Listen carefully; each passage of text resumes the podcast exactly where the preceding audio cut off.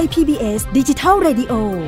วิทยุข่าวสารสาระ เพื่อสาธารณะและสังคม ต้องการเชื่อมโยงสัญญาณรายการต่างๆ ของไทย PBS ดิจิทัล Radio ติดต่อได้ทาง Facebook ไทย PBS Radio Fan โทรศัพท์ 02 790 2528ถึง9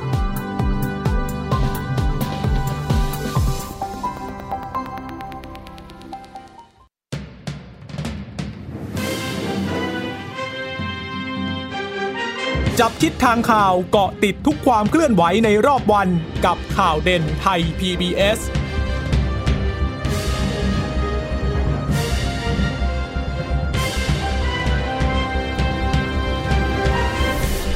สวัสดีค่ะ สวัสดีค่ะ ต้อนรับคุณผู้ฟังสู่ข่าวเด่นไทย PBS นะคะ เราพบกันเป็นประจำทุกวันจันทร์ถึงศุกร์บ่ายๆแบบนี้นะคะ อัปเดตข้อมูลข่าวสารที่เกิดขึ้นในรอบวัน ก่อนที่จะส่งต่อประเด็นไปยังข่าวข้ามมิติใหม่ทั่วไทยนะคะ กับดิฉันจีราชาตาเอี่ยมรัศมี และคุณพึ่งนภาคล่องพยาบาลค่ะ ค่ะ คุณผู้ฟังสามารถรับฟังเราได้นะ ผ่านทางเว็บไซต์ thaipbsradio.com นะคะ หรือว่าจะฟังผ่านทางพอดแคสต์ก็ได้นะคะ ไทย PBS Podcast ก็อยากให้ฟังเราทุกๆวันเลยนะคะสำหรับข่าวเด่นไทย PBS นะวันนี้มีข่าวหลายเรื่องนะมีเข้ามาเยอะอยู่เหมือนกันนะคะ เรื่องของโควิด -19 วันนี้ก็วันที่สองแล้วนะคะสำหรับการผ่อนคลายมาตรการในระยะที่ 5 ดูเหมือนว่าเมื่อคืนสถานบันเทิงผับบาร์คาราโอเกะก็ยังเปิดไม่เต็มที่นะคะ คุณจิชตาคะค่ะ แล้วก็ยังคนอยากเข้าไปใช้บริการก็คงยังไม่มากอยู่ ไม่เหมือนกับศูนย์การค้าอะไรที่เป็นวงกว้างมากกว่านะคะ คือ ก็มันกลางสัปดาห์ด้วยไหมเออเป็นใช่เป็นไปได้ไหมว่าคือเมื่อวานมันเปิดเทอมวันแรกแล้ว แล้วหลายคนก็อาจจะมีลูกคุณแม่จะห่วงว่าเดี๋ยวต้องส่งลูกเรียนต้องดูแลลูกตอนเช้าต้องส่งลูกไปเรียนไปอะไรอย่างเงี้ยค่ะแล้วส่วนใหญ่กลางสัปดาห์คนก็ไม่ค่อยเที่ยวกันอยู่แล้วหรือเปล่าแล้วถ้าเป็นต้องดูอีกทีตอนสุดสัปดาห์ แล้วก็ร้านรวงต่างๆ ก็เชื่อว่าส่วนหนึ่งอาจจะไม่เปิด เพราะว่าคง ไม่มีเงินจะทำต่อนะ เพราะว่าผลกระทบที่มันเกิดขึ้นจากที่หยุดไปสองเดือนเนี่ย หลายร้านเขาก็คงตัดสินใจที่จะยุติกิจการไปเลย วันก่อนนี่ฉันลืมเล่า ดิฉันไปทำธุระเรื่องซิมการ์ดให้ให้แม่ที่ที่ศูนย์บริการโทรศัพท์ ยี่ห้อหนึ่งนะแล้วเราโต๊ะข้างๆอะ่ะเขาก็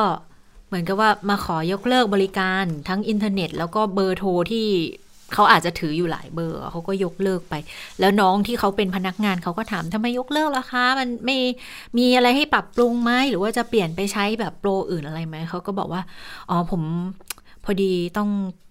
เลิกทำร้านอาหารกับ กับผับไปแล้ว เพราะว่ามันไปต่อไม่ได้จริง ๆ เลิกทีเดียวทั้งสองอย่างเลยก็คือไม่มีไรายได้เลยแล้วแล้วมันมันไปต่อไม่ไหวจริงๆเนี่ยหนักที่สุดในชีวิตที่เจอมาเลยอะไรเงี้ยมันก็เป็นส่วนหนึ่งเขาบอกว่า ก็ต้องปรับเรื่องค่าใช้จ่ายหมดเลยครับเนี่ยต้องไปทยอยยกเลิกไอ้ที่เป็นรายเดือนอะไรอย่างเงี้ยหลายอย่างเลยเราฟังแล้วเราก็สะเทือนใจนะเราก็นั่งบอกว่า เออ มีหลายคนมากนะคะ ที่ได้รับผลกระทบอะแค่เดินไปไม่กี่ก้าวเราก็ได้ยินแล้วว่า เนี่ยมีคนที่เขาได้รับผลแบบเนี้ยก็เลยคิดอยู่บอกว่า เออ พอเปิดผับเปิดบาร์มันมันเหมือนจะดีเนาะกลับมาทำกิจกรรมทางเศรษฐกิจได้แต่ ถ้าดูจากแนวโน้มอย่างเงี้ยบางทีดูพวก แบงก์ชาติบ้าง World Bank บ้างเขาก็ออกมาทิศทางเศรษฐกิจมันก็ดูไม่ค่อยดีเท่าไหร่เขาบอกว่าคนคือเปิดได้ก็จริง แต่คนก็ไม่ได้ว่าจะมีกำลังซื้อเพื่อไปใช้บริการเหล่านั้น แล้วคนที่เขาเป็นเจ้าของกิจการเขาก็อาจจะแบบว่าที่เขาทนมาสองสาเดือนเนี่ยมันมันก็คงจะไม่ไหวแล้วจริง ๆ ซึ่งหลังจากนี้มันก็อาจจะเป็นปัญหาที่ท้าทายรัฐบาลนะคะว่า จะดูแลช่วยเหลือคนกลุ่มนี้ได้บ้างหรือไม่หรือว่าเขาจะ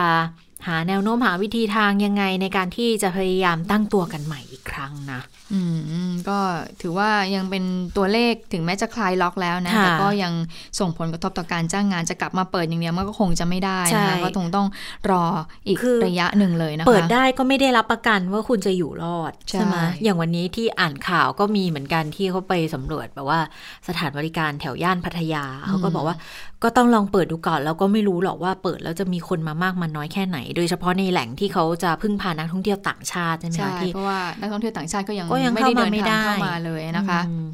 ก็ก็เลยมองอยู่บอกว่า เนี่ยก็ลองดูก่อน ถ้ามันไม่ไหวจริง ๆ ก็อาจจะต้องเลิกไป แต่ตอนนี้ก็คนที่ทำงานเขาก็ไม่ไหวกัน แล้วก็ก็ต้องลองดูก่อนว่าจะได้สักสักเท่าไหนนะคะต้องสู้กันดูก่อนก็ เอาใจช่วยเป็นกำลังใจให้กับทุกๆ คนในภาวะเศรษฐกิจแบบนี้นะ แต่ว่าอย่างที่บอกว่าตอนนี้สถานการณ์เรื่องโรคเนี่ยมันค่อนข้างที่จะโอเคขึ้นทุกวันนะคะ แต่ว่าวันนี้ก็ยังมีรายงาน ติดเชื้อรายใหม่อยู่ 6 คนค่ะ มาจากต่างประเทศทั้งนั้นเลย เท่ากับว่าในประเทศเนี่ย ปลอดเชื้อ 38 วันแล้วนะ เกือบจะ 40 วันแล้ว แต่ว่าก็ยังวางใจไม่ได้อยู่นะคะ อย่างรายใหม่นี่อันนี้บอกว่ามาจากอินโด 4 คนค่ะ แล้วก็จากแอฟริกาใต้คนหนึ่งจากซูดานอีกคนหนึ่งนะคะ จากอินโดนี่บอกไม่มีอาการทั้ง 4 คนเลยนะ แต่ว่าจากรู้สึกจะเป็นแอฟริกาใต้ค่ะ กลับมาเขาไอ ไออยู่แล้วมีไข้อยู่แล้ว แต่ว่าตอนที่คัดกรองจุดแรกที่ด่านสวนภูมิเนี่ยไม่พบเชื้อแล้วตรวจซ้ำอีกครั้งหนึ่งถึงถึงได้พบเชื้อนะคะ อันนี้ก็ต้องคือ กาดตกไม่ได้จริง ๆ ทั้งในฝากฝั่งของคนที่ดูแลคัดกรอง แล้วก็ประชาชนทั่วไปด้วยนะคะค่ะวันนี้ก็เป็นการถแถลงสั้น ๆ ของคุณหมอพันประภายงตระกูลนะคะ เพราะว่าถ้าฉบับยาวๆเต็มๆเนี่ยก็น่าจะเป็นวันพรุ่งนี้แหละดิฉันก็ยังเชื่อว่าในสัปดาห์นี้คุณหมอทวีสินก็น่าจะมีการถแถลงอยู่นะเพราะว่าช่วงวันศุกร์เสาร์อาทิตย์ จันทร์อังคารใช่ไหมเป็นวันหยุดยาวด้วย ซึ่งแน่นอนว่าทางสบคก็ต้องมีความกังวลในการเดินทางไปข้ามจังหวัดนะคะเดินทางไปท่องเที่ยวในพื้นที่ต่างๆ คุณหมอก็คงจะยังคงมาพบกับคุณผู้ฟังคุณผู้ชมในช่วง 11นาฬิกา30 นาที อยู่เช่นเดิม ที่พูดอย่างนี้ก็คือว่าเหมือนกับก่อนอันนี้คุณหมอบอกว่าสถานการณ์ดีขึ้นแล้ว หลังจากนั้นก็จะมีการคลายๆ และหลังในเรื่องการแถลงข่าวก็อาจจะไม่มีการแถลงข่าวทุกวันตรงส่วนนี้นะคะ แต่ทีนี้สถานการณ์โลกก็ยังคงน่าเป็นห่วงอยู่ใช่ไหมคะ ที่พบผู้ติดเชื้อมากขึ้นนะคะค่ะทีนี้มามาช่วงนี้ช่วงฝนตกด้วยฝนตกบ่อยนะคะ เรื่องของโรคระบบหายใจเนี่ยก็ยังคงน่ากังวลอยู่ แต่ว่าถ้าเป็นก่อนหน้านี้เนี่ยมันเป็นสถานการณ์ปกติปีที่ผ่านมาเรื่องของโรคระบบทางโรคระบบทางเดินหายใจ ก็ น่าเป็นห่วงใช่ไหมคะ แต่บอกว่าสถานการณ์โควิด -19 เนี่ยมันก็คือทำให้คนเราเนี่ยค่อนข้างที่จะระมัดระวังตัวมากขึ้นนะคะ ก็เลยบอกว่าเอโรคระบบทางเดินหายใจเนี่ยมันค่อนข้างที่จะน้อยลงนะคะในปีนี้ มีการเปิดเผยจากทางเพจของคุณหมอมนูนลีชเวงวงนะคะ คุณหมอมนูนก็เป็นหัวหน้าห้อง ICU เฉพาะทางด้านโรคระบบทางเดินหายใจ ผู้ป่วยหนักและโรคผู้สูงอายุ ประจำอยู่ที่โรงพยาบาลวิชัยยุทธก็ออกมาโพสต์ค่ะ บอกว่าแสดงความน่ายินดี ได้เปิดเผยว่าในช่วงหลายเดือนที่ผ่านมานะไม่พบค่ะ โรคติดต่อเกี่ยวกับโรคระบบทางเดินหายใจที่เกิดจากเชื้อไวรัสประจำถิ่นเลย อย่างเช่น ไข้หวัดใหญ่ RSV แล้วก็เอ็ม HMPV นะคะ แล้วก็โรคติดต่อทางเดินหายใจจากเชื้อไวรัสไข้หวัดใหญ่ทั้ง A B เชื้อไวรัสทางเดินหายใจ RSV นะคะ แล้วก็เชื้อไวรัสทางเดินหายใจ HMPV ตรงนี้นะคะ ด้านไข้เลือดออกที่เกิดจากเชื้อไวรัสเดงกี เดือนที่แล้วเนี่ยพบแค่ 9 คนเอง ชิคุณกุญย่าหรือว่าโรคไข้ปวดข้อยุงลาย เดือนที่แล้วก็พบเพียงแค่ 1 คนเท่านั้นเองนะคะ คุณหมอมนุนบอกว่าการที่ไม่มีผู้ป่วยเกี่ยวกับโรคติดเชื้อทางเดินหายใจ ก็เป็นผลพลอยที่ได้จากมาตรการของรัฐบาลนั่นแหละ ในการสกัดกั้นการแพร่ระบาดของโควิด -19 ด้วยการปิดโรงเรียน งดการรวมกลุ่ม รณรงค์ให้คนไทยเนี่ยสวมหน้ากากอนามัยเเวลาออกนอกบ้าน เขาใส่เพื่อป้องกันเรา และเราใส่เพื่อป้องกันเขา ที่สำคัญหมั่นล้างมือบ่อยๆ ด้วยน้ำสบู่และเจลแอลกอฮอล์นี่แหละที่เราใช้ระวังในเรื่องของโควิด -19 มันใช้ได้ผลกับโรค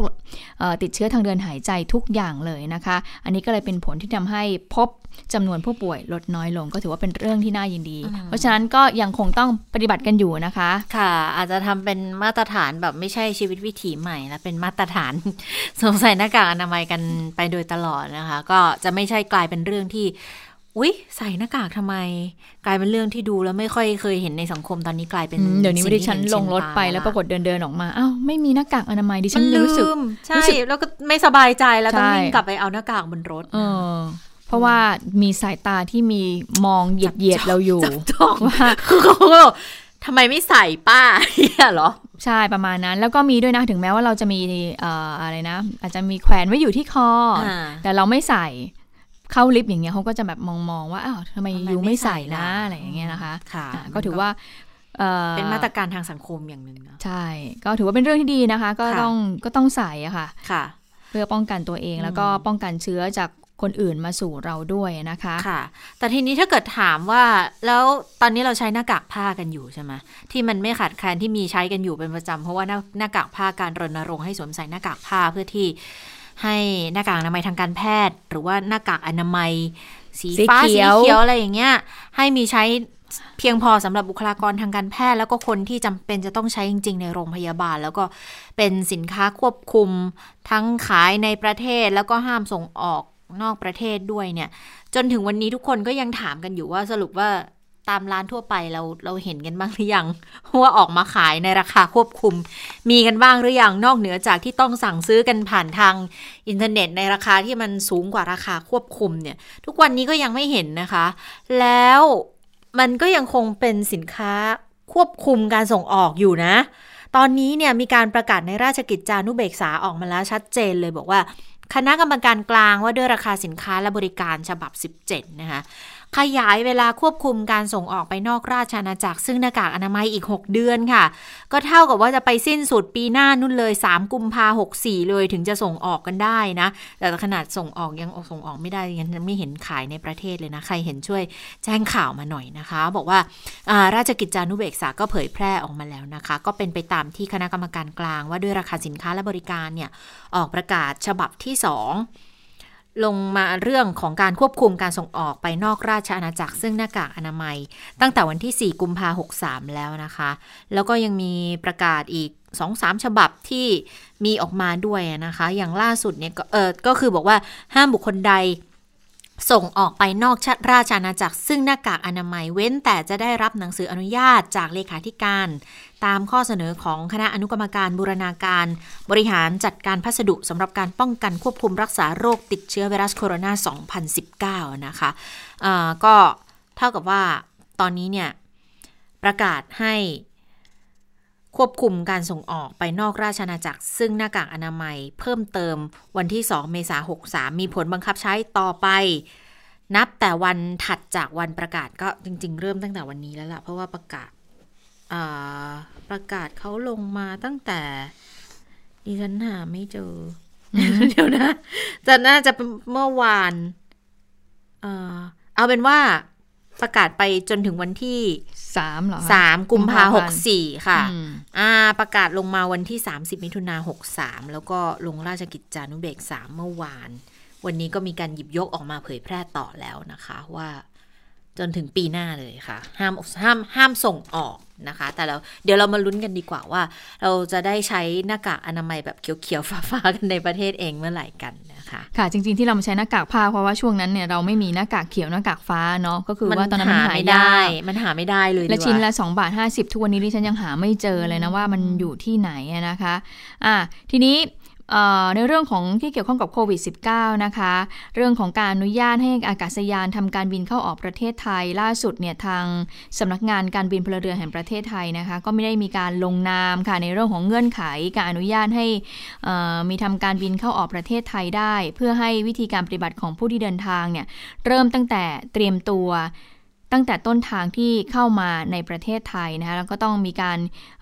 ปฏิบัติตามแนวทางที่ทางสบคกำหนดเอาไว้นะคะ ซึ่งเพื่อป้องกันการระบาดของโรคค่ะ ก็ได้มีการจัดระเบียบจำนวนบุคคลที่เข้ามาในราชอาณาจักรไทย ให้สอดคล้องกับความสามารถของเจ้าหน้าที่ในการคัดกรอง และการจัดสถานที่ไว้แยกกักกักกันหรือว่าคุมสังเกตไอ้สามข้อนี้เมื่อวานนี้คุณหมอแถลงแล้วใช่ไหมคะว่ามันมันมันเป็นสิ่งที่เป็น ข้อปฏิบัติแนวทางปฏิบัติอยู่แล้วที่ทางพรบโรคติดต่อเนี่ยมีไว้อยู่แล้วนะคะ เกิดพบผู้ป่วยก็ต้องไปแยกกักนะคะ หรือว่าเเข้ามาแล้วก็ต้องกักกันไปอยู่สเตทควอนตีนแล้วก็ควอนตีนต่างๆ หรือว่าจะคุมไว้เพื่อสังเกตนะอันนี้ก็เป็นสามเรื่องที่ที่มีการพูดถึงเมื่อมีผู้ที่เดินทางเข้ามาในประเทศไทย แต่ว่าล่าสุดเขามีการประกาศเรื่อง 11 กลุ่มที่จะบินเข้าไทยได้ แต่ต้องมีการคุมเข้มโควิด -19 ก็คือหลักๆ เลยก็ดูแล้วไม่น่ามีอะไรมากค่ะ ก็คือมีสัญชาติไทย มีเหตุยกเว้น หรือนายกรัฐมนตรีหัวหน้าผู้รับผิดชอบนะคะ แล้วก็ผู้ที่ไม่มีสัญชาติไทย ซึ่งเป็นคู่สมรส บิดามารดาหรือว่าบุตรของผู้มีสัญชาติไทย ผู้ไม่มีสัญชาติไทย แต่ว่ามีใบสำคัญถิ่นอยู่ในราชอาจักร ผู้ไม่มีสัญชาติไทย มีใบอนุญาตทำงาน หรือว่าได้รับอนุญาตให้เข้ามาทำงานในราชอาณาจักรได้ ตลอดจนคู่สมรสแล้วก็บุตรนะคะ ผู้ส่งสินค้าตามความจำเป็นเข้ามาได้นะคะ แต่เมื่อเสร็จภารกิจแล้วให้กลับออกไปโดยเร็วเลยค่ะ ผู้ควบคุมยานพาหนะ หรือเจ้าหน้าที่ประจำยานพาหนะ ซึ่งจำเป็นต้องเดินทางเข้ามาตามภารกิจ ผู้ที่ไม่มีสัญชาติไทย แต่ว่าเป็นนักเรียนนักศึกษาของสถานศึกษาในไทยนะคะ ที่ทางการไทยรับรอง ตลอดจนบิดามารดา คืออาจจะมาเรียนในไทยนะคะนักศึกษาต่างคนต่างชาติมาเรียนในไทย ผู้ที่ไม่มีสัญชาติไทย แต่ว่ามีความจำเป็นต้องเข้ามารับการตรวจรักษาพยาบาลในไทย และผู้ติดตามของบุคคลดังกล่าว แต่ต้องไม่เป็นกรณีเข้ามาเพื่อรักษาโควิด -19 ก็คือว่าเข้ามาในไทยได้ ก็คือมารักษาอาการอื่นๆ อาจจะเข้ามารักษาเเปลี่ยนไทยอวัยวะ ต่างๆนะคะ หรือว่าเข้ามาศัลยกรรม แล้วก็อนุญาตให้ผู้ติดตามเนี่ยเข้ามาได้ แต่ห้ามเข้ามารักษาโรคโควิด -19 นะคะ แล้วก็มีบุคคลในคณะทูต คณะกงศูนย์องค์การระหว่างประเทศ ผู้แทนรัฐบาล หน่วยงานของรัฐต่างประเทศก็ ทางกระทรวงการต่างประเทศก็อนุญาตนะคะ ตลอดจนคู่สมรสก็เดินทางเข้าประเทศได้ แล้วก็ผู้ที่ไม่มีสัญชาติไทย แต่ว่าได้รับอนุญาตให้เดินทางเข้ามา ในราชนาจักรตามข้อตกลงพิเศษกับต่างประเทศนะคะ อันนี้ก็คือเป็นบุคคลที่เเดินทางเข้ามาในไทยได้ แต่ว่าต้องมีการคุมเข้มเรื่องของการระบาดโควิด -19 ก็มีการประกาศตั้งแต่วันนี้มีผลบังคับใช้เป็นต้นไปค่ะ ค่ะ นี่ก็ชัดเจนแล้วเนาะเพราะว่า เดี๋ยวก็จะเริ่มให้ชาวต่างชาติเดินทางเข้ามาในประเทศได้แล้ว เพราะว่าวันก่อนนี้ฉันเห็นอยู่ว่าเออไปอ่านเจอข้อมูลมาอยู่นะคะบอกว่าคือถ้าเข้ามาได้เนี่ยอากาศยานที่เข้ามาก็ยังคงต้องเป็นอากาศยานที่ได้รับอนุญาตอยู่นะ คือยังไม่ใช่อากาศยานพาณิชย์นะคะ เพราะว่าตอนนี้ก็ยังไม่ได้เปิดถึงขนาดนั้นนะเนาะ เพียงแต่ว่าอาจจะเป็นในลักษณะเหมือนเครื่องที่ส่งมาแบบ repatriate อะคะ่ะ คือคือคือเหมือนกับว่าเป็นเครื่องที่ จัดคนไทยจากตรงนู้นแล้วส่งมา แล้วอาจจะมีคนที่คนที่เป็นชาวต่างชาติที่อยู่ณประเทศนั้นๆนะที่มีเที่ยวบินเข้ามาในประเทศไทยอะค่ะ ก็ขึ้นมาด้วย อันนั้นนะสามารถที่จะเดินทางมาพร้อมกันได้ เพียงแต่ว่าถ้าเป็นเที่ยวบินอากาศยานแบบเชิงพาณิชย์ที่ซื้อตั๋วกันมาอะไรอย่างเงี้ย ก็อาจจะยังไม่ได้ แต่แต่ทั้งนี้ทั้งนั้นคนที่จะเข้ามาแบบนี้ก็ต้องจ่ายตัวเองหมดนะคะ คือออกค่าใช้จ่ายเองมานานแล้วนะสำหรับคนที่คนไทยเองก็ช่างที่จะเดินทางกลับเข้ามานะ คือธุระในการจัดหาเครื่องให้เนี่ย ทางการก็ดูแลให้เพียงแต่ว่าค่าใช้จ่ายก็ก็จะต้องช่วยเหลือกันด้วย แต่กลับเข้ามาปุ๊บเข้ามาแล้วถ้าเกิดไปสถานที่กักตัวของรัฐอันนี้ก็จะไม่มีค่าใช้จ่ายเพิ่มเติม เจ็บป่วยก็ยังคงดูแลให้อยู่ เพราะว่าตอนนี้พรกก็ยังมีผลบังคับใช้อยู่นะคะ ควบคู่ไปกับพรบคุมโรคติดต่อด้วยนะคะค่ะ ส่วนเรื่องของพิษพิษโควิด -19 นะคะ ส่งผลกระทบต่อผู้บริโภคในเรื่องของการใช้จ่ายนะคะ ก็มีการเปิดเผยจากทางประธานที่ปรึกษาศูนย์พยากรณ์เศรษฐกิจและธุรกิจ มหาวิทยาลัยหอการค้าไทย ก็มีการเปิดเผยผลสำรวจ ดัชนีความเชื่อมั่นในเดือนมิถุนายนนะคะ วันนี้3วันนี้วันที่ 2 แล้วใช่ไหมคะเขาก็มีการเปิดเผยของเดือนที่ผ่านมาก็คือเดือนมิถุนายน ก็น่าจะได้รับผลกระทบเต็มๆเลยแหละนะคะจากพิษโควิด -19 โดยอาจารย์ธนวัฒน์ก็บอกว่ารวมแทบทุกรายการเนี่ยปรับตัวขึ้นต่อเนื่องเป็นเดือนที่ 2 หลังจากที่รัฐบาลผ่อนคลาย ธุรกิจสามารถดำเนินธุรกิจแล้วก็ธุรกรรมต่างๆ ได้ในระยะที่ 1-4 ในช่วง 2 เดือนที่ผ่านมานอกจากนี้นะรัฐบาลก็ใช้มาตรการดูแลเยียวยาประชาชนด้วยนะคะ ก็ทำให้ดัชนี ความเชื่อมั่นของผู้บริโภคเดือนมิถุนายนเนี่ย จากระดับ 40.2 ในเดือนที่ผ่านมา อ๋อ เดือนนี้กระเตื้องขึ้นค่ะ สู่ 41.4 เนื่องจากว่าที่ผ่านมามีการผ่อนคลายมากขึ้นนะคะแต่ว่าที่อาจารย์ธนบอกว่าแม้ดัชนีความเชื่อมั่นของผู้บริโภคเนี่ยจะปรับตัวดีขึ้น แต่ค่ะแต่ยังอยู่ในระดับต่ำสุดเป็นประวัติการ นับตั้งแต่ทำการสำรวจในรอบ 21 ปี 9 เดือนอดังนั้นคาดว่าผู้บริโภคเนี่ย21 ปีเลยเหรอ โอ้โห คาดว่าผู้บริโภคเนี่ยยังคงชะลอการใช้จ่ายอย่างเงี้ยอย่างมากเลยนะ ไปอย่างน้อย 3-6 เดือนนับจากนี้เป็นต้นไปจนกว่าโควิด -19 และสถานการณ์การเมืองนั้นจะดีขึ้น พร้อมกับรัฐบาลนั้นจะออกมาตรการกระตุ้นเศรษฐกิจที่เป็นรูปธรรมมากขึ้น เพื่อให้ฟิกพลิกฟื้นขึ้นมา อาจารย์ยังบอกอยู่ว่า สิ่งที่ประชาชนกังวลอยู่มากก็คือ แม้จะมีมาตรการที่ค่อนข้างจะคุมเข้มใช่ไหมแต่ก็ยังห่วงเรื่องของการแพร่ระบาดในรอบที่ 2 ซึ่งก็จะไปส่งผลกระทบต่อภาคธุรกิจอย่างมาก แล้วก็จะส่งผลต่อภาวะการจ้างงานในอนาคตหลายแสนคนด้วย อาจทำให้ไทยนั้นเข้าสู่ภาวะเศรษฐกิจถดถอยได้ ขณะนี้นะคะรัฐบาลก็จะเร่งนำเงิน 4 แสนล้านบาทเข้าสู่ระบบ แล้วก็หาแนวทางเสริมสภาพคล่องให้กับภาคธุรกิจอย่างเร่งด่วนเลยนะคะเมื่อสักครู่นี้ดิฉันก็ไปคุยกับคุณธนิตโสรัตค่ะเหมือนกันนะคะเอ่อคุณธนิสโสดาก็ก็เป็นรู้สึกจะเป็นสภา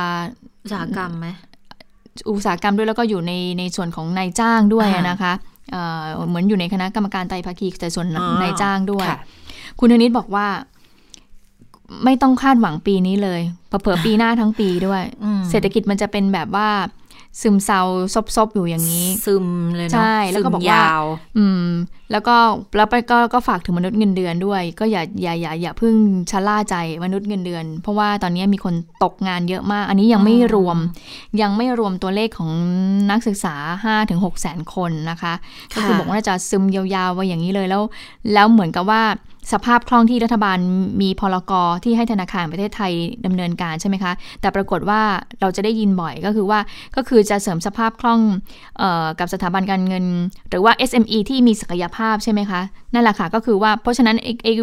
คนที่เข้าไม่ถึง SME ที่เข้าไม่ถึงตรงนั้นยัอะมีอีกเยอะมีอีกเยอะมาก เหมือนตอนนี้ปล่อยไปแค่สะแปดหมื่นกว่าล้านบาทเท่านั้นเองใช่จริง ๆ ที่ตั้งไว้มันแล้ววงเงินห้าก็แสตั้งน500,000ล้านอืมอืมแล้วแต่ว่าแต่ว่าก็จะมีอีกส่วนหนึ่งที่ทางสสวเขาเตรียมที่จะทำนะคะส่งเสริมวิสาหกิจขนาดกลางและขนาดย่อมเนี่ยเขาเตรียมที่จะทำก็คือจะ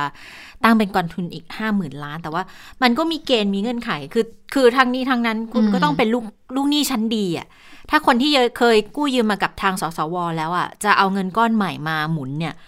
ก็ต้องก็ต้องมีประวัติดีนะ ในการที่ผ่อนชำระคืนเขาอย่างเงี้ยคือถ้าคนที่ไม่มีทางไปจริง ๆ สุดท้ายไปที่ไหนก็กู้นอกระบบอีกอะอืมแล้วคุณธนิตก็พูดมันก็ไม่น่าสนจบใจบอกว่างบประมาณที่เรากำลังอภิปรายกันอยู่ตอนนี้3จุดสามล้านล้านบาทเนี่ยไม่ได้ส่วนใหญ่ก็เป็นที่รู้อยู่แล้วว่าเป็นงบราชการงบประจำซะส่วนใหญ่ไม่ได้มารองรับตรงส่วนตรงนี้เลยค่ะตรงนี้ก็เลยน่าเป็นห่วง แต่ก็บอกว่า แต่ก็มองว่าถ้ามันไปไม่ไหวก็เชื่อว่าสุดท้ายรัฐบาลก็คงจะ กู้อีกนั่นแหละเออเพราะว่าจริง ๆ จริง ๆ ถ้าเกิดฟังจากที่อาจารย์ที่เข้าสายกันในจับตาสถานการณ์สองท่านนะนะคะเอ่อนั่นก็บอกว่างบตัวเนี้ยมันเป็นงบขาดดุลอยู่แล้ว ขาดดุลเท่าไหร่ ขาดดุลวางไว้หกแสนล้าน แล้วเรามีพลกรกู้อยู่แล้วหนึ่งล้านล้าน ก็เท่ากับตอนนี้ก็ก็ก็ก็ติดหนี้แล้วตึงหนี้กันแล้วหนึ่งหนึ่งหนึ่งล้านหกอืมใช่ไหมคะ ล้านหกทีนี้พอมารวมกับพวกกรอบวินัยการเงินการคลังที่ไม่ให้เกิน 60เนี่ยมันก็ปริมปริมกันอยู่แล้วนะ ถ้ารวมกัน 2 ก้อนนี้เนี่ยอ่าแล้ววันนี้เมื่อเช้าเข้าสายอาจารย์สมชายพักพาสวิวัฒใช่ไหมคะอาจารย์ก็บอกว่าจริง ๆ ถ้าดูเนี่ยมันอาจจะไม่ได้เห็นชัดเจนหรอกว่าเป็นงบที่มันจะสู้โควิด แต่ว่ามันจะมีในส่วนย่อยที่ดูแล้วมันก็ไม่ได้ว่าขี้เหร่เสียทีเดียวกับการที่จะรับมือกับโควิด โดยเฉพาะในส่วนงบกลางนะคะสองแสนกว่าล้านที่มันเยอะมากเนี่ยอาจารย์ก็บอกว่าไอ้งบส่วนนี้แหละที่มันจะออกมาช่วยได้ในกรณีที่มันมีวิกฤตมีเหตุฉุกเฉินอะไรอื่น ๆ ที่มันซ้ำซ้ำซ้อนกันอยู่ คืออาจารย์ก็มองในแง่ที่ว่า มันก็ตอบโจทย์ประมาณหนึ่ง แต่จะเพียงพอไหมโดยเฉพาะในเรื่องของการพัฒนาาบุคคลให้มีศักยภาพเพิ่มมากขึ้น หรือว่าพัฒนาศักยภาพในด้านเศรษฐกิจเนี่ย อันนี้ยังเป็นคำถามอยู่ เพียงแต่ว่าก็ต้องเห็นใจว่ารัฐบาลไหนก็ตามมาเจอภาวะนี้เนี่ย มันไม่ใช่ปัญหาง่าย ๆ แล้วก็จะเป็นเรื่องที่จะต้องเหมือนกับ ต้องแก้ปัญหากันระยะยาวโรคจบแต่ปัญหามันไม่ได้จบตามโรคนะคะ ถึงแม้ว่าจะมีวัคซีนขึ้นมาแก้ได้เนี่ย แต่สิ่งที่มันเสียไปณขณะนี้มันก็ต้องซ่อมสร้างกอบกู้กันกันเป็นระยะยาวอยู่เหมือนกันนะ ดังนั้นก็เลยอาจารย์ตั้งข้อสังเกตไปบอกว่าท้ายที่สุดนะมันอาจจะมีความเป็นไปได้อีกก็ได้ว่า อาจจะต้องไปแก้ไขกฎหมายเพื่อที่จะให้ไปปลดล็อกในเรื่องของเพดานการสร้างหนี้สาธารณะ ให้ปลดล็อกวินัยทางการเงินการคลังอะ ให้กู้มาในระดับที่มันสูงกว่าร้อยละหกสิบได้เพื่อจะได้มีเงินเข้ามาอัดในสภาพคล่องในประเทศ เพราะว่าอย่างพวกยุโรปที่เขาก็มีวินัยการเงินการคลังค่อนข้างที่จะเข้มคนงวดนั้นมากเขาขึ้นถึงระดับหนึ่เขางก็ร้อยต้องเลยนะขึ้นไปร้อยเลยเออคือเขาต้องแก้กฎเลยเพื่อเพิ่มให้เป็นระดับแบบร้อยเลยอะค่ะ ญี่ปุ่นเนี่ยสองร้อยแล้วอเมริกาก็ร้อยยี่สิบร้อยสามสิบก็บอกว่าเนี่ยเป็นจุดเป็นประเทศที่ใช้เขาใช้เงิน อัดเข้าไปจริง ๆ เพื่อที่จะพยุงเศรษฐกิจ แล้วทำให้มันดำเนินต่อไปได้นะก็เลยมองเหมือนกันบอกว่ามันมันอาจจะต้องถึงจุดนี้ด้วยก็เป็นได้ แต่ว่าถึงตอนนั้นน่ะสภาพการเมืองในประเทศอีกล่ะ มันจะเป็นยังไงนะคะอาจารย์ก็มองว่าเออมันก็น่าสนใจอยู่เหมือนกันนะว่าท้ายที่สุดแล้วเราจะประคองไปยังไงนะคะ หรือว่าจะต้องช่วยเหลือเยียวยากันอย่างต่อเนื่องอีกต่อไปนะคะ ซึ่งในเรื่องของการพูดถึงเรื่องช่วยช่วยเหลือเนี่ย เมื่อสักครู่นี้เห็นข้อมูลมาเขาบอกว่าเงินช่วยเหลือกลุ่มเปราะบางเขาก็เคาะมาแล้วใช่ไหมคะ บอกว่าเขาจะให้ทีเดียว 3 เดือนรวดก็คือจะได้ตกประมาณพันหนึ่งมะเดือนละสามพันใช่เดือนละพันสามแต่จะเดือนให้ก็สามเดือนรวมก็3,000สามพันเลยทีนี้เขาจะให้ทยอยจ่ายละ ก็ให้เสร็จสิ้นภายใน 20 กรกฎาคม แต่รู้สึกว่าล็อตแรกนะคะ จะเริ่มโอนกันในวันพรุ่งนี้แล้วนะคะ น่าจะเป็นกลุ่มผู้สูงอายุที่น่าจะได้ก่อนนะ ขณะเดียวกันเกษตรกรค่ะ ก็มีรายงานมาแล้วว่าทางทกสเนี่ยเตรียมจะโอนเงินเยียวยาเกษตรกรงวดที่ 3 เดือนกรกฎาคมเนี่ยนะคะ ให้กับเกษตรกรที่ผ่านการคัดกรองตั้งแต่วันที่ 15 กรกฎาคมเป็นต้นไป แล้วก็จะโอนกันวันละ 1 ล้านรายนะคะ ก็สามารถไปตรวจสอบได้ในเว็บไซต์การโอนอ่า www เยียวยาเกษตรกร .com นะคะ ก็ต้องลองดูว่าจะไปได้กันวันไหนบ้าง เพราะว่าจะเริ่มโอนเนี่ย 15 แล้วจะไปสิ้นสุดอยู่ที่ประมาณวันที่ 22 หรือว่าล่าช้าไปกว่านนั้นก็อาจจะอยู่ที่วันละวันที่ 24 นะคะ เพราะว่าจะได้วันละ 1 ล้านรายนะคะ แล้ววันที่ 24 ที่เป็นวันสุดท้ายจริง ๆ เนี่ยจะอยู่ที่ห้าเกือบ6แสนรายอยู่เหมือนกัน นะคะค่ะไหนๆก็พูดเรื่องงบประมาณปี 64 แล้วนะคะผู้สื่อข่าวก็ไปถามท่านรองนายกวิษณุเครืองาม ถึงภาพรวมในเรื่องของการพิจารณาร่างพรบงบประมาณรายจ่ายประจำปี 2564 ซึ่งเมื่อวานนี้เนี่ยเป็นวันแรกแล้ววันนี้ก็เข้าสู่วันที่ 2 นะคะ ทีนี้นักข่าวก็เลยถามท่านรองบอกว่า ที่มีการตั้งข้อสังเกตกันบอกว่าการตั้งงบประมาณปี 64 เนี่ยมันไม่ได้รองรับสถานการณ์โควิด -19 เลยเนี่ยท่านว่ายังไงคะ ท่านรองนายกก็บอกว่าใครที่รู้ก็ต้องชี้แจง โดยเฉพาะไปชี้แจงในชั้นกรรมาธิการ มันน่าจะทำให้เห็นภาพมากกว่า เนื่องจากการจัดทำงบเนี่ยก็ทำมาตั้งแต่ช่วงที่ยังไม่มีโควิด -19 แต่เมื่อเกิดขึ้น ท่านรอง วิษณุก็บอกว่ามีการปรับให้สอดคล้องกับสถานการณ์ ยืนยันว่ามีแผนรองรับอยู่แล้วนะคะ ไปฟังเสียงกันค่ะ ก็ใครที่รู้ก็ต้องชี้แจงนะครับ โดยเฉพาะไปชี้แจงในกรรมธิการจะเห็นภาพได้มากกว่า ว่าอะไรเป็นเรื่องของการรับมือโควิดเพราะเขาเตรียมทำมาตั้งแต่ยังไม่มีโควิด พอมาถึงโควิด ก็มาปรับ ให้มันสอดคล้องกับโควิดไป มันถึงได้ช้าไปเป็นเดือน กว่าจะเข้าสภาพมันที่จริงมันควรจะเข้าสภาได้ก่อนหน้านี้ประมาณเดือนหนึ่งละก็คือแผนรองรับอะไรต่างๆ เราเราก็มีการจัดเตรียมกันอยู่แล้ว ใช่ครับใช่ครับ เพราะว่ามันจะไม่เหมือนกับตอนออกพระราชกำหนดสามฉบับที่ผ่านมาอันนั้นเป็นเรื่องที่บริหารเงินโดยอำนาจของรัฐบาลกลาง และหน่วยงานบางหน่วยหน่วยอื่นไม่เกี่ยว หน่วยอื่นที่เกี่ยวก็เช่นธนาคารชาติ แต่ในกรณีของงบประมาณนั้น มันเป็นเรื่องของ 20 กระทรวง 140 กรมห้าสิบกว่ารัฐวิสาหกิจองค์การมหาชน ทั้งหมดจะต้องเป็นคนใช้เงินนั้น รวมทั้งจังหวัดกลุ่มจังหวัด เพราะฉะนั้นเราจะชี้ลงไปดูตรงไหน โดยเฉพาะว่าอันนี้โควิด อันนี้ไม่โควิด มันพูดไม่ได้หรอกต้องถาม ถามแล้วจะได้ตอบ ในกฎหมายหัวข้อมันก็ต้องเขียนตามที่พระราชบัญญัติ วิธีการงบประมาณบอกให้ทำก็คือจะต้องบอกว่าอันนี้เป็นแผนอะไร แผนเกี่ยวกับบุคลากร ซึ่งเเสร็จรวมแล้วทั้งประเทศใช้เงินสำหรับบุคลากร 37.4นะโอเค แผนที่เกี่ยวกับท้องถิ่นคือกระจายอำนาจแผนที่เกี่ยวกับธรรมาภิบาลเนี่ยมันก็ต้องเป็นไปตามหัวข้อที่กำหนดเอาไว้ในพระราชบัญญัติวิธีการงบประมาณ ซึ่งก็ทำกันมาอย่างนี้ตลอดทุกสมัย งบประมาณจึงเป็นเรื่องปกติไม่ได้เกี่ยวอะไรกับโควิด แต่ว่ามันจะสะท้อนการเอาไปใช้ในโควิดเนี่ยในรายละเอียดของแต่ละอัน ซึ่งตรงเนี้ยกรรมาธิการถามแล้วจะผู้แทนหน่วยงานที่เขามาตอบเนี่ยเข้าแถวกันมาตอบเนี่ยนะเขาจะตอบได้ค่ะอืมก็ต้องไปสะท้อนของการใช้งานนะ แต่ว่าอ่าเอ่อมันก็ยากเนาะที่จะให้เห็นภาพอย่างชัดเจนอย่างนั้นนะนะคะ ค่ะ ก็เหมือนอย่างที่อาจารย์สมชายบอก บอกว่ามันไม่ได้ออกมาแบบ เป๊ะเป๊ะเป๊ะอะว่าส่วนนี้เป็นงบที่จะใช้สำหรับโควิด แต่ว่ามันก็อยู่ตามข้อต่างๆนะคะ ที่จะเป็นเงินที่สามารถนำมาใช้รับมือในสถานการณ์โควิดได้เต็มที่นะคะ แต่ขณะเดียวกันไอ้เรื่องหนี้เนี่ยที่เราพูดกันไปเมื่อสักครู่นี้นะนอกจากหนี้ล้านล้านหนึ่งแล้ว แล้วก็ยังงบขาดดุลอีก6กแสนที่อาจจะต้องไปกู้ยืมมาเพิ่มอีกนะ ก็กลายเป็นบอกว่าเนี่ยเป็นรัฐบาลที่ กู้เก่ง สร้างหนี้เก่งอย่างเงี้ยเออจะแล้วแล้วควรจะตอบคำถามอย่างนี้ว่ายังไงนะคะ อาจารย์วิษณุก็เอ่อมีการถามบอกว่า รัฐบาลนี้ก่อนหนี้มากที่สุดจะเกินจริงไปหรือเปล่า อาจารย์ก็บอกว่าถ้ามันจริงมันก็จริง เขาก็มองว่ารัฐบาลก็อยู่นาน อยู่นานทำนานมากกว่าคนอื่นก็เลยอาจจะมองว่าใช้งบเยอะใช้ไปกู้ยืมมาเยอะก็เป็นได้ ไปฟังเสียงของอาจารย์วิษณุกันอีกครั้งหนึ่งค่ะ ก็ถ้าจะจริงมันก็จริง เพราะว่ารัฐบาลอยู่นาน เวลาพูดถึงรัฐบาลนี้เนี่ยคุณก็ไปมองตั้งแต่โน่นเนี่ยวันนี้ประยุทธ์เข้ามา 22 พฤษภา ทีนี้เขาอยู่นานกว่าคนอื่น เขาก็ทำงานมากกว่าคนอื่น แล้วก็ต้องใช้เงิน แล้วก็มาเจอวิกฤตโควิด ซึ่งรัฐบาลอื่นไม่เจอ แล้วต้องใช้เงิน เงินนั้นมันจะเอามาจากไหน สมัยก่อนมาจากภาษีอกร วันนี้ประชาชนไม่มีรายได้ ปิดบ้านปิดเมืองปิดประเทศล็อกดาวน์ รายได้มันก็ไม่มีไม่มีรัฐบาลจำเป็นต้องต้องทำสองอย่างหนึ่งคือแก้ปัญหาโควิดสองแก้ปัญหาผลกระทบจากโควิดตรงนี้ก็ก็เดี๋ยวชดเชยเยียวยาอะไรกันอยู่เนี่ยแหละคือผลกระทบจากโควิด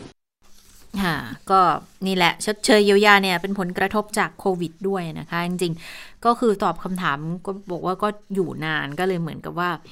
ทำงบมาอืมหลายหลายครั้งก็เลยเหมือนกับว่าใช้เงินมากกว่าคนอื่น กู้หนี้ยืมสินมากกว่าคนอื่นด้วยนะคะ ส่วนกรณีที่ฝ่ายค้านเขาขู่บอกว่าจะคว่ำร่างพรบงบ64 จริงๆ ฝ่ายค้านบอกว่าจะคว่ำหรือว่าบอกว่าจะไม่รับหลักการนะ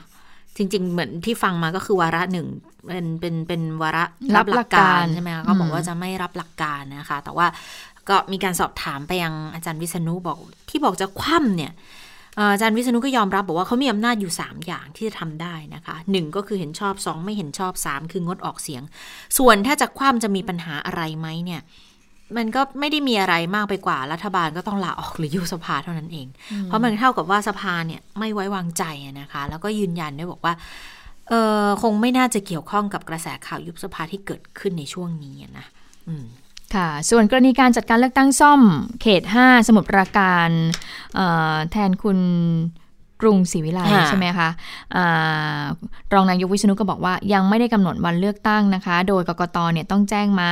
และรัฐบาลก็จะออกพระราชกฤษฎีกาให้มีการเลือกตั้ง ก็คาดว่าจะเข้าคอรมอในวันอังคารหน้า ก็ย้ำว่าการจัดการเลือกตั้งก็จะเหมือนกันที่จังหวัดลำปางแหละที่มีการเลือกตั้งซ่อมสสเขต4นะคะที่อยู่ในช่วงของพรกฉุกเฉิน ก็ต้องดูว่ากกตนั้นจะกำหนดวันในช่วงเวลาใด ถ้ากำหนดในช่วงพรกฉุกเฉินก็จะต้องทำเหมือนกับที่จังหวัดลำปางนั่นแหละนะคะ ส่วนกรณีที่ปปชนั้นชี้มูล นางสาวยิ่งลักษณ์ชินวัตรอดีตนายก ผิดมาตรา 157 หลังจากที่ใช้อำนาจโยกย้ายนายทวินเปลี่ยนสี เลขาธิการสภาความมั่นคงแห่งชาติโดยมิชอบนั้น รองนายกก็บอกว่า ก็เป็นไปตามคดีอาญา ส่วนกรณีที่คุณยิ่งลักษณ์ที่เป็นจำเลยนั้นไม่อยู่ ก็ยืนยันว่าศาลจะศาลสามารถพิจารณารับหลังได้ค่ะ อืมค่ะ ทีนี้เราไปดูความเห็นของทาง เกี่ยวกับเรื่องของอภิปรายกันบ้างอ่าทางทางทางเอ้ยทางฝ่ายค้านสิคะฝ่ายค้านอ่าใช่ฝ่ายค้านคุณสุทินคลังแสงนะคะ ก็มีการประเมินการอภิบาย การอภิปรายเอาไว้ ก็คือเบื้องต้นนะ ผู้สื่อข่าวก็สอบถามกันตั้งแต่ตอนเช้าค่ะบอกว่าวันแรกเนี่ยภาพรวมมันเป็นยังไง ในการอภิปรายเนี่ยก็บอกว่าเอ่อวันนี้เนี่ยก็จะมีลงลึกในรายละเอียดกันมากขึ้น เพราะว่าวันแรกเนี่ยจะเป็นเป็นแบบ องค์รวมภาพรวมละ วันนี้จะลงรายละเอียดมากขึ้นอย่างเรื่องการจัดงบประมาณที่ไม่เหมาะสม จะเน้นให้เจาะรายประเด็นรายกระทรวงเลย จะได้เห็นภาพที่ชัดเจนมากขึ้น แต่ถ้าการชี้แจงการอภิปรายของนายกเมื่อวานนี้นะคะ คุณสุทินมองว่าส่วนตัวก็เหมือนเดิมค่ะ รู้สึกผิดหวังทั้งเรื่องของการนำเสนอข้อมูลและรูปแบบการพูดก็เหมือนเดิม พูดไม่ค่อยรู้เรื่องพูดเร็วเกินไป ใช้วิธีอ่านเอกสารเพื่อให้จบนะคะ ส่วนการแค่ข้อกล่าวหาหรือว่าอภิปรายอธิบายข้อกังวลของฝ่ายค้านยังทำได้ไม่ดี โดยเฉพาะการให้เหตุผลว่าเศรษฐกิจเป็นแบบเนี้ยก็เป็นตัวเลข เหมือนกับไม่มีการยอมรับสภาพความเป็นจริงไงอย่างเช่นเรื่องของการย้ายฐานการผลิต นายกชี้แจงก็บอก ตรวจสอบแล้วไม่เห็นมีการย้ายฐานการผลิตเป็นเรื่องเล็กน้อยพูดเช่นนี้เหมือนกับไม่รู้ทั้งทั้งที่ภาคธุรกิจมีการย้ายฐานกันแบบโครมโครมนะนี่เป็นมุมมองของคุณสุทินที่มีต่อนายกรัฐมนตรีนะคะ แต่ว่าถ้าเป็นการประเมินการอภิปรายของทางฝั่งฝ่ายค้านเนี่ยไปต้องไปฟังเสียงของคุณสุทินกันค่ะ หลังจากเมื่อวานนี้อภิปรายภาพรวมเป็นส่วนใหญ่ วันนี้ก็เริ่มจะลงลึกรายละเอียด เป็นต้นว่าการจัดงบที่ไม่เหมาะสมก็พูดไปบ้างแล้วเมื่อวานนี้ วันนี้เราก็จะเน้นให้ผู้พิปรายลงไปเจาะที่รายกระทรวง เจาะที่รายประเด็น เพราะนั้นก็จะเห็นภาพที่มันชัดขึ้น เพราะนั้นก็วันนี้น่าจะมีข้อมูลดีๆ ที่น่าสนใจกว่าเมื่อวานนี้ เมื่อวานยังขับเครื่องบินขึ้นบนๆแล้วมองแมคโครมาอยู่ วันนี้ก็จะลงมาที่ไมโครแล้วนะครับ ก็ยังเหมือนเดิมนะผมก็ยังผิดหวังหนึ่งเรื่องของการนำเสนอรูปแบบท่านก็ยังแบบเดิมคือ พูดไม่ค่อยรู้เรื่องอะท่านพูดเร็วไปแล้วก็อ่านเอาให้จบ อันนี้อันหนึ่ง อันที่สองการแก้ข้อกล่าวหา หรือการอธิบายข้อกังวลของฝ่ายค้านหรือของสังคมนี่ก็ยังทำได้ไม่ดี ท่านก็บอกว่าท่านเอ่อเศรษฐกิจมันก็เป็นอย่างนี้มันเป็นตัวโลก ก็ดูเหมือนว่า ไม่ได้ยอมรับสภาพความเป็นจริง โดยเฉพาะอย่างยิ่งผมจำได้ประเด็นหนึ่งอย่างตกตัวอย่างนะ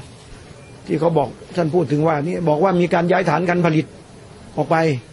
ผมไปตรวจเช็คดูแล้วไม่เห็นมีการย้ายฐานการผลิตที่ไหน เป็นเรื่องอะไรเล็ก ๆ น้อยๆไอ้อย่างนี้เนี่ยเขาย้ายฐานผลิตกันโครมโครมๆอยู่ท่านก็ เหมือนปฏิเสธเหมือนไม่รู้นี่ตัวอย่างนอกเหนือจากนั้นก็ยังมุมมองท่านก็ยังคิดว่า วันนี้เนี่ยฝ่ายค้านไม่ได้ให้ความร่วมมือกับท่าน ทั้งๆที่จริงการทำหน้าที่การตรวจสอบ โดยความสุภาพที่สุดแล้วอย่างเมื่อวานนี้เนี่ยมันเป็นการทำหน้าที่ที่ถือว่าเป็นการให้ความร่วมมือกันคุณสุทินก็บอกว่าที่พอใจเนี่ยมีอยู่อย่างเดียวนะนี่สำหรับเมื่อวานนะคะคือบรรยากาศการประชุมเนี่ยไม่ทำให้ประชาชนเบื่อหน่าย ทั้งฝ่ายค้านและฝ่ายอภิปรายฝ่ายรัฐบาลก็อภิปราย แสดงบทบาทด้วยความสุภาพ แต่ที่สังเกตคือฝ่ายรัฐบาลเองก็ไม่น้อยนะ ที่ไม่เห็นด้วยกับการจัดงบประมาณ อาจจะไม่ได้ตำหนิตรงๆนะคะแต่ว่ามีการพูดมีการให้ข้อสังเกตในทำนองบอกว่า ยังมีข้อกังวลอยู่อย่างอย่างหลายคนทางฝั่งรัฐบาลนะบอก อภิปรายแบบแทงกัก หลงตำหนิรัฐบาลก็มีเยอะนะคะนี่เป็นมุมมองของคุณสุทินที่มีต่อการอภิปรายเมื่อวานนี้นะคะ ค่ะ ก็ต้องติดตามกันต่อนะคะวันพรุ่งนี้ก็ยังมีอีกหนึ่งวันนะคะ ก่อนที่จะลงมติรับหลักการหรือไม่นะคะ ทีนี้มาดูเรื่องของข่าวอาชญากรรมกันบ้างนะคะวันนี้ก็มีความเคลื่อนไหว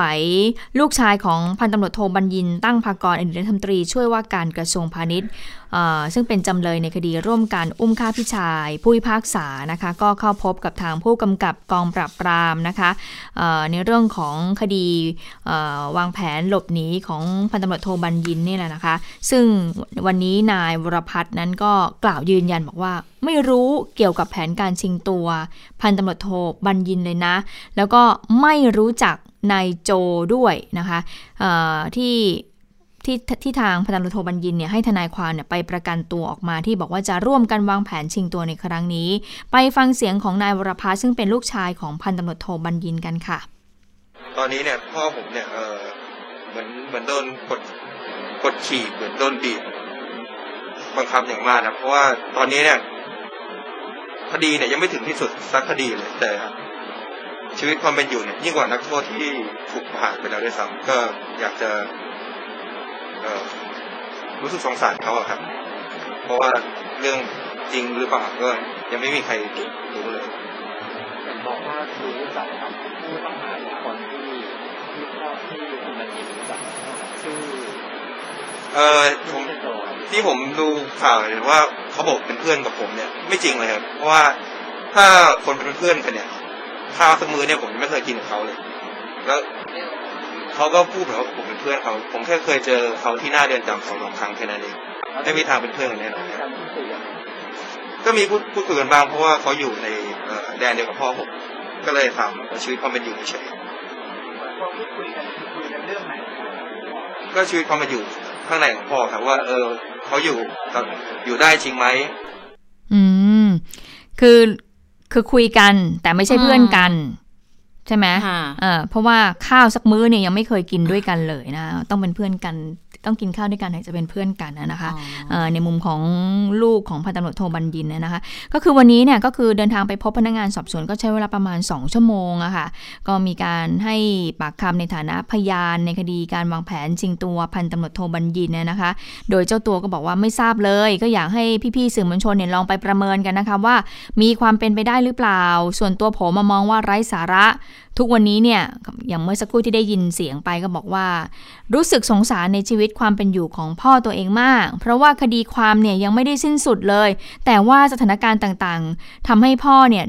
ถูกบีบบังคับ ซึ่งเรื่องราวทั้งหมดนี้เป็นจริงหรือไม่ก็ไม่มีใครทราบ แล้วก็ปฏิเสธด้วยบอกว่าเนี่ยไม่ได้เป็นไม่ได้รู้จักกับนายนัทพลหรือว่าท็อปค่ะ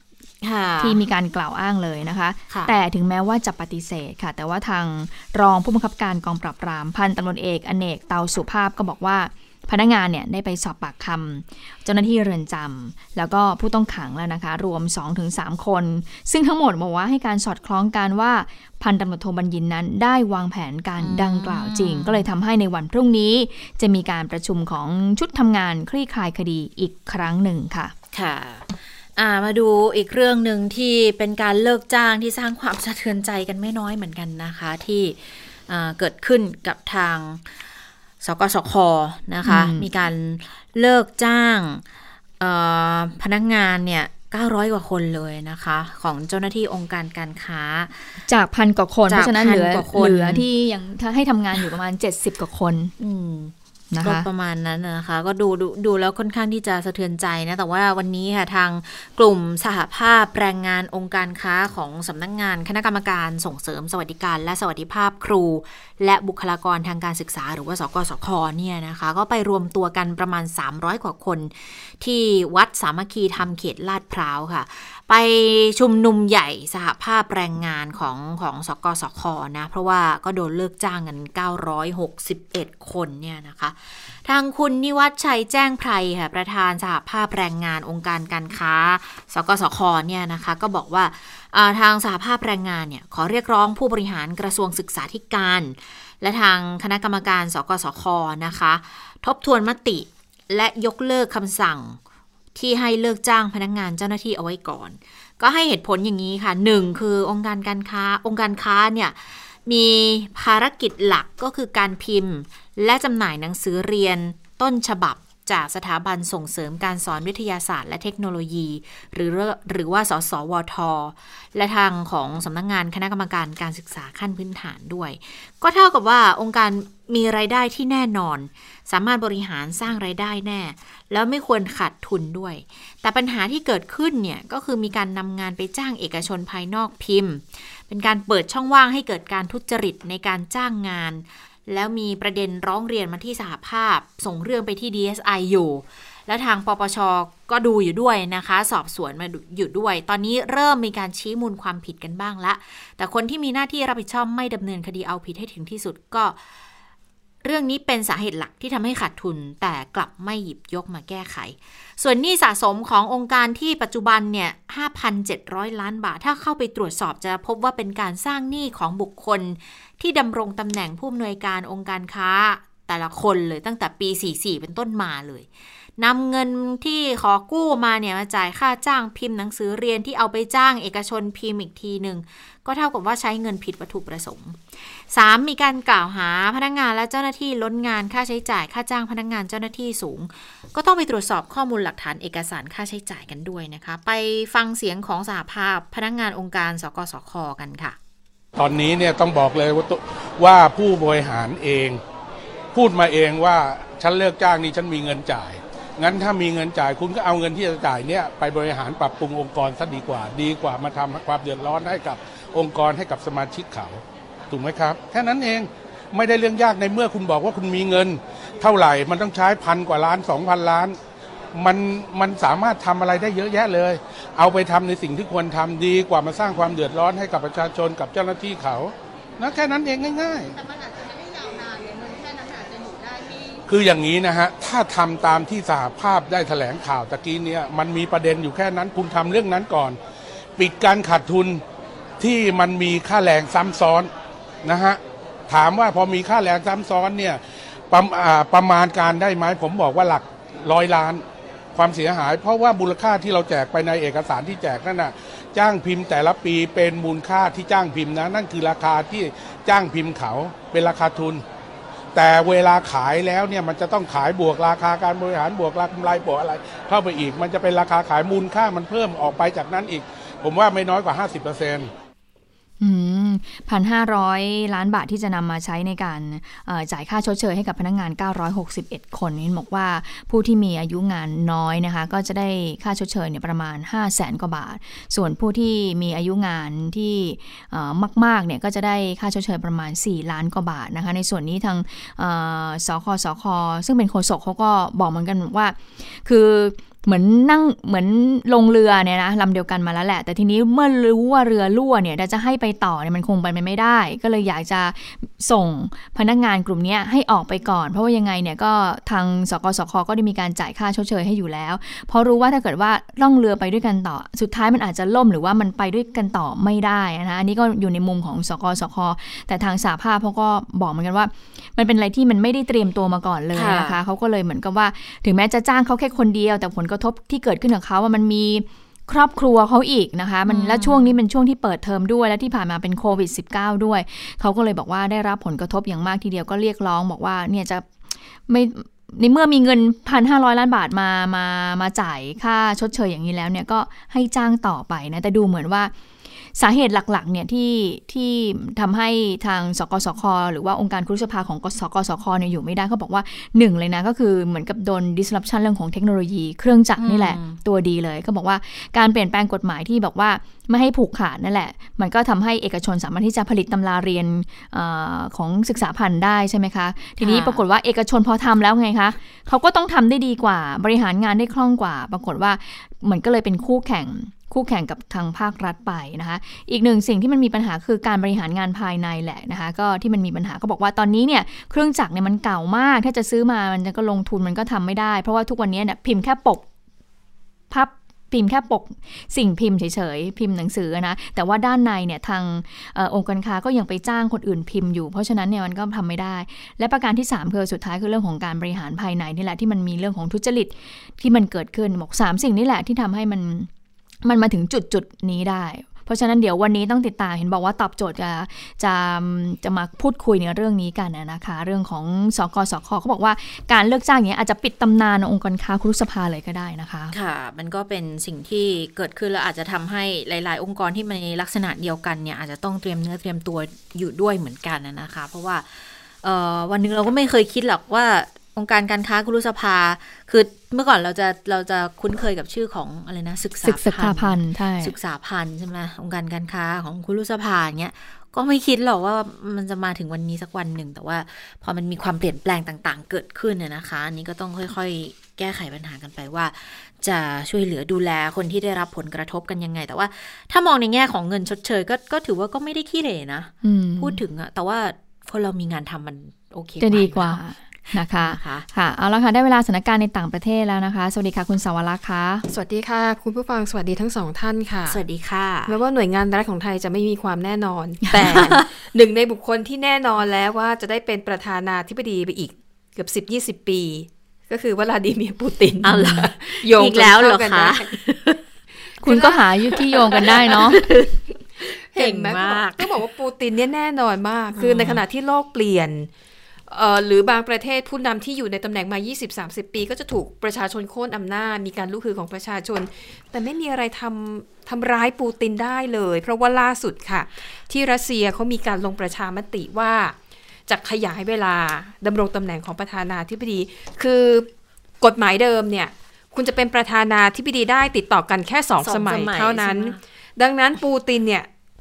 เขาเป็นประธานาเขาเป็นนายกรัฐมนตรีมาก่อนตั้งแต่ปี 1999 เขาเป็นประธานาธิบเออเป็นนายกแล้วก็เป็นประธานาธิบดี แล้วก็มาเป็นนายกคือประเทศนี้มีมีสองตำแหน่งทั้งประธานาธิบดีทั้งนายกแต่ประธานาธิบดีมีอำนาจสูงสุด นายกก็เหมือนแบบพิธีการน่ะแล้วปูตินเขาใช้วิธีนี้อะก็แม็กซิมัมได้สองสมัยใช่ไหมก็เป็นประธานาธิบดีสองสมัย แล้วก็ให้เพื่อนรักมานั่งเก้าอี้ประธานาธิบดี เรียกว่าอะไรนั่งกันที่แทนตัวเองอะ สองสมัยสมัยเดียว สมัยเดียวค่ะ สมัยเดียวเพื่อให้มันตรงตามรัฐธรรมนูญ แล้วปูตินก็กลับมานั่งอีกสองสมัยติดนะคะ แล้วทีนี้รอบนี้แหละ คือถ้าจะต้องให้เขาไปเสียเวลา เว้นช่วงอีกหกปีเพื่อให้ใครก็แล้วแต่มานั่งกันที่แทนเนี่ยปูตินก็อาจจะมองว่าโอ้มันเสียเวลาเยอะเกินไป อายุก็มากขึ้นเรื่อยๆก็เลยทำการลงประชามติว่า คล้ายๆกับว่าสามารถดำรงตำแหน่งได้โดย โดยที่ ไม่ต้องไม่ต้องจำกัดสมัยแค่สองสมัยอะ่ะคือเป็นยาวๆไปเลย ก็ปรากฏว่าผลการลงมติออกมาแน่นอนนะคะ ผ่านอยู่แล้วนะคะ ก็ตอนนี้นับคะแนนไปได้เกินครึ่งหนึ่งก็บอกว่า 2 ใน 3 ของคนที่มาลงคะแนนเนี่ย เห็นชอบให้มีการแก้ไขรัฐธรรมนูญ สรุปปูตินเนี่ยเป็นผู้นำของรัสเซีย มาตั้งแต่ปี 1999 ในตำแหน่งนายกรัฐมนตรีก่อนนะ ตอนนี้ปีอะไรปี 2020อืมนั่นคือ 20 ปีแล้วนะ ที่ปูตินเป็นผู้นำของรัสเซีย แล้วถ้าการแก้ไขรัฐธรรมนูญเป็นไปตามแผนที่วางไว้ ปูตินนั้นจะสามารถดำรงตำแหน่งประธานาธิบดีได้อีก ไปจนถึงปี 2579 คือยาวนานมากก็เท่าไหร่12อีก 16 ปีนับจากนี้ ปูตินจะเป็นผู้นำของรัสเซีย แน่นอนจริงๆ ก็ต้องรอดูกันนะว่า เราจะได้ทันเห็นความเปลี่ยนแปลงหรือเปล่า ดูสิขณะที่โลกแบบพลิกหน้ากลับหลังปูตินเนี่ย ไม่เปลี่ยนเลยทำแบบสีจิ้นผิงค่ะหรือเปล่า แม้แต่ใบหน้าของปูตินเนี่ยก็แทบไม่เปลี่ยนเหมือนกัน ไม่มันไม่น่าจะเกี่ยว ไม่แต่แต่แต่คือดิฉันก็ก็สงสัยอยู่เพราะว่าอย่าง อย่างสีจิ้นผิงเนี่ยเนื่องจากค่ะประเทศคอมมิวนิสต์ใช่ไหมคะใช่วิธีการบริหารจัดการหรือว่าการจะทำอะไรให้มันเป็นอำนาจเบ็ดเสร็จของผู้นำเนี่ยน่าจะทำได้ง่ายกว่า แต่อย่างรัสเซียเนี่ยเขาขึ้นชื่อว่าเป็นประชาธิปไตยไม่ใช่เหรอมีการเลือกตรงเลือกตั้งอะไรแต่ว่าใช่กลุ่มแต่หน้าได้ขนาดนี้ก็ถือว่าโอ้ใช่แต่เขาก็บอกว่ารเมืองเขาเก่งมากนะถ้าดูการเมืองของรัสเซียที่ผ่านมาก็จะพบว่าคนที่มีวี่แววว่าจะขึ้นมาเป็นคู่แข่งก็โดนกับปูตินได้ ก็จะถูกกำจัดไปทีละคนทีละคนอ่า ที่เขาเคลมนะคะว่าบางคนก็ถูกใส่ร้ายบ้าง ถูกตั้งข้อหาบ้างก็ต้องเข้าไปอยู่ในคุกอ่าบางคนก็อาจจะต้องโดนรอบสังหารบ้างอะไรบ้างก็คือ คู่แข่งก็ค่อย ๆ หายไปหายไปนะคะอืมนี่ก็เป็นพอพูดถึงปูตินนี่ฉันนึกถึงอีกค่ะคนหนึ่งผู้นำอีกคนหนึ่งของสิงคโปร์เดี๋ยวเขาก็ถึงแม้จะยุบสภาก็น่าจะกลับมาอีกเหมือนเดิมลีซือลุงอ่าใช่อืมแต่ลีซือลุงนี่บอกว่าเขาน่าจะอยู่อีกต่ออีกสมัยเดียวแหละอืมเพราะว่าก็วางแผนไปแล้วว่าจะเกษียณตัวเองเหมือนกันนะคะ อะละค่ะไปดูเรื่องของฮ่องกงกันก่อนนะคะฮ่องกงอย่างที่ทราบกันดีว่าเขาเริ่มใช้กฎหมายความมั่นคง ส่งผลให้จีนนั้นเข้ามามีอำนาจ ในการจับกลุ่มสอบสวนนะคะ แล้วก็รวมไปถึงการดำเนินคดีกับผู้ที่กระทำความผิดตามกฎหมายความมั่นคง เหตุการณ์นี้ค่ะก็เลยทำให้ ชาวฮ่องกงจำนวนไม่น้อยนะคะ เริ่มตัดสินใจว่าอาจจะต้องย้ายไปอยู่ที่อื่นแล้ว เพราะว่าถ้า ยังต้องการที่จะต่อสู้เพื่อเรียกร้องประชาธิปไตย แต่ว่าพอเจอกฎหมายนี้เข้าไปเนี่ยน่าจะไม่รอด เพราะว่าโทษสูงสุดของกฎหมายฉบับนี้คือจำคุกตลอดชีวิตเลยนะคะ ดังนั้นตอนนี้มีอยู่ 2 แห่งนะคะ ก็คือที่อังกฤษแล้วก็ไต้หวันที่ประกาศว่าพร้อมจะรับชาวฮ่องกง ไปดูที่แรกก่อนอังกฤษอังกฤษเนี่ยจะง่ายหน่อย ใครก็ตามนะคะ ชาวฮ่องกงที่เกิดก่อนปี 1997 ซึ่งเป็นปีที่อังกฤษ ส่งเกาะฮ่องกงคืนให้กับจีน คนที่เกิดในปี 1997 เนี่ยพอเกิดมาเขาจะมีสิทธิ์ได้หนังสือเดินทางที่เรียกว่า เป็นหนังสือเดินทางสัญชาติอังกฤษ นอกราชอาณาจักรหรือ BNO ค่ะ คือได้โดยอัตโนมัติเลยนะ ซึ่งหนังสือเดินทางอันนี้เนี่ยนะคะจะให้สิทธิพิเศษแก่ ชาวฮ่องกงสามารถเดินทางไปที่อังกฤษได้เลย โดยไม่ต้องขอวีซ่าแล้วนะคะ แล้วก็ไปใช้ชีวิตอยู่ที่นั่นได้นานสูงสุด 6 เดือน แต่ว่าล่าสุดรัฐบาลอังกฤษได้ปรับแก้กฎระเบียบนะคะว่า คนฮ่องกงที่ถือหนังสือเดินทางแบบนี้ ไปอยู่ได้เลย 5 ปี แล้วพออยู่ใกล้ครบ 5 ปี มีสิทธิ์ขอสัญชาติ ขอเป็นพลเมืองอังกฤษได้ด้วยนะคะก็ก็อันนี้ก็เป็นก็เป็นอีกความพยายามหนึ่งนะคะ ซึ่งบริสจอนสันเนี่ยก็ออกมาพูดหลายครั้ง แล้วก็พูดในทำนองว่าอังกฤษเนี่ยจะไม่ทอดทิ้งชาวฮ่องกง เพราะว่าในฐานะที่เคยเป็น เป็นเจ้าอาณานิคมในปกครองกันอยู่นะคะ อีกที่หนึ่งก็คือไต้หวันค่ะ ไต้หวันเเขามีกฎหมายอยู่ฉบับหนึ่งนะคะ แต่เดิมเนี่ยคือเป็นกฎหมายว่าด้วยความสัมพันธ์กับฮ่องกงและหมากเกา มันมีอยู่มาตราหนึ่งนะคะ ที่ระบุว่าไต้หวันเนี่ยจะให้ความช่วยเหลือที่จำเป็น แก่ชาวฮ่องกงและหมาเก๊าอ่าซึ่งเป็นคนที่ความปลอดภัยและเสรีภาพของเขาเหล่านั้นเนี่ยกำลังถูกคุกคาม ด้วยเหตุผลทางการเมือง ทีนี้ประเด็นก็คือ มันเป็นแค่มาตราแบบกว้างๆ มันยังไม่ได้มีรายละเอียดชัดเจนว่า แนวทางในการที่ชาวฮ่องกงจะขอลี้ภัยไปอยู่ไต้หวันเนี่ยเป็นอย่างไรบ้าง แล้วถ้าไปถึงไปแบบไม่ได้มีเงินไม่ได้มีทรัพย์สินไม่ได้มีงานรองรับเนี่ยรัฐบาลไต้หวัน จะดูแลคนกลุ่มนี้ยังไง แล้วงบประมาณที่ใช้จะไปเอามาจากไหน และนอกจากนี้นะคะในไต้หวันเองเนี่ย จริง ๆ ก็มีกลุ่มคนที่ไม่สะดวกจะรับชาวฮ่องกงมาอยู่ด้วย เพราะมองว่าเศรษฐกิจแบบนี้ก็ไม่ดี แล้วคนฮ่องกงเข้ามาเยอะๆ จะมาแย่งงานเขาหรือเปล่า มาแย่งที่อยู่ที่กินของเขาหรือเปล่านะคะ ดังนั้นอันนี้ก็เป็นอีกประเด็นหนึ่งที่ใช่อิงหวนผู้นำของไต้หวันเนี่ยก็อาจจะต้องไปต่อสู้ฟาดฟันในสภาของตัวเองนะคะว่าถ้าจะช่วยคนฮ่องกงที่ต้องการมาตั้งรกรากในไต้หวันเนี่ย กฎระเบียบรายละเอียดจะเป็นยังไงนะคะ เพราะว่าถ้าอย่างในยุโรปเนี่ย ถ้าคุณเป็นผู้อพยพเขาจะช่วงต้นเนี่ยเขาจะดูแลเรื่องที่พักให้ให้เงินใช้จ่ายจำนวนหนึ่งเพื่อให้เพียงพอต่อการดำรงชีวิต แล้วบางคนก็อาจจะหางานหาการให้ทำด้วยนะคะอันนี้ก็เป็นความพยายามที่จะช่วยเหลือชาวฮ่องกงนะคะ ที่มาจากฝั่งของอังกฤษ แล้วก็ไต้หวันแต่คาดว่าหลังจากนี้น่าจะมีปฏิกิริยาอีก เยอะเลยนะคะ จากหลายประเทศโดยเฉพาะในตะวันตก โดยเฉพาะอย่างยิ่งการที่อเมริกานั้นจะถอนสถานะพิเศษของฮ่องกง หากพิจารณาแล้วเห็นว่าฮ่องกงไม่ได้มีความเป็นอิสระอีกต่อไปหนึ่งประเทศสองระบบไม่มีความหมายอะไรแบบนี้นะคะ ปิดท้ายค่ะไปดูเรื่องของยาเรมเดซิเวียนะคะ ยาตัวนี้เนี่ยถือเป็นยาแห่งความหวังที่มีอยู่จริง ๆ นะเวลานี้นะคะที่ ผลการพิสูจน์นะพบว่ามันช่วยลดระยะเวลาการรักษาผู้ป่วยโควิด -19 ได้ แล้วก็หมอเนี่ยแนะนำให้ใช้กับผู้ป่วยที่อาการวิกฤตจริง ๆ คือมีรายงานว่าโดนัลด์ทรัมป์ประธานาธิบดีสหรัฐอเมริกาค่ะ สั่งซื้อยาเรมเดซิเวียตัวนี้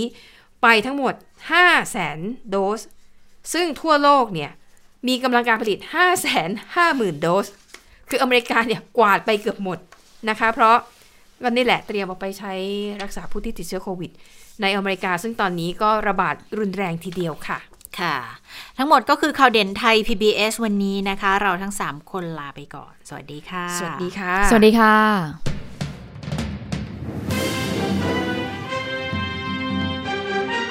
ติดตามข่าวเด่นไทย PBS ได้ทุกวันจันทร์ถึงศุกร์เวลา 15นาฬิกาทางไทย PBS ดิจิทัล Radio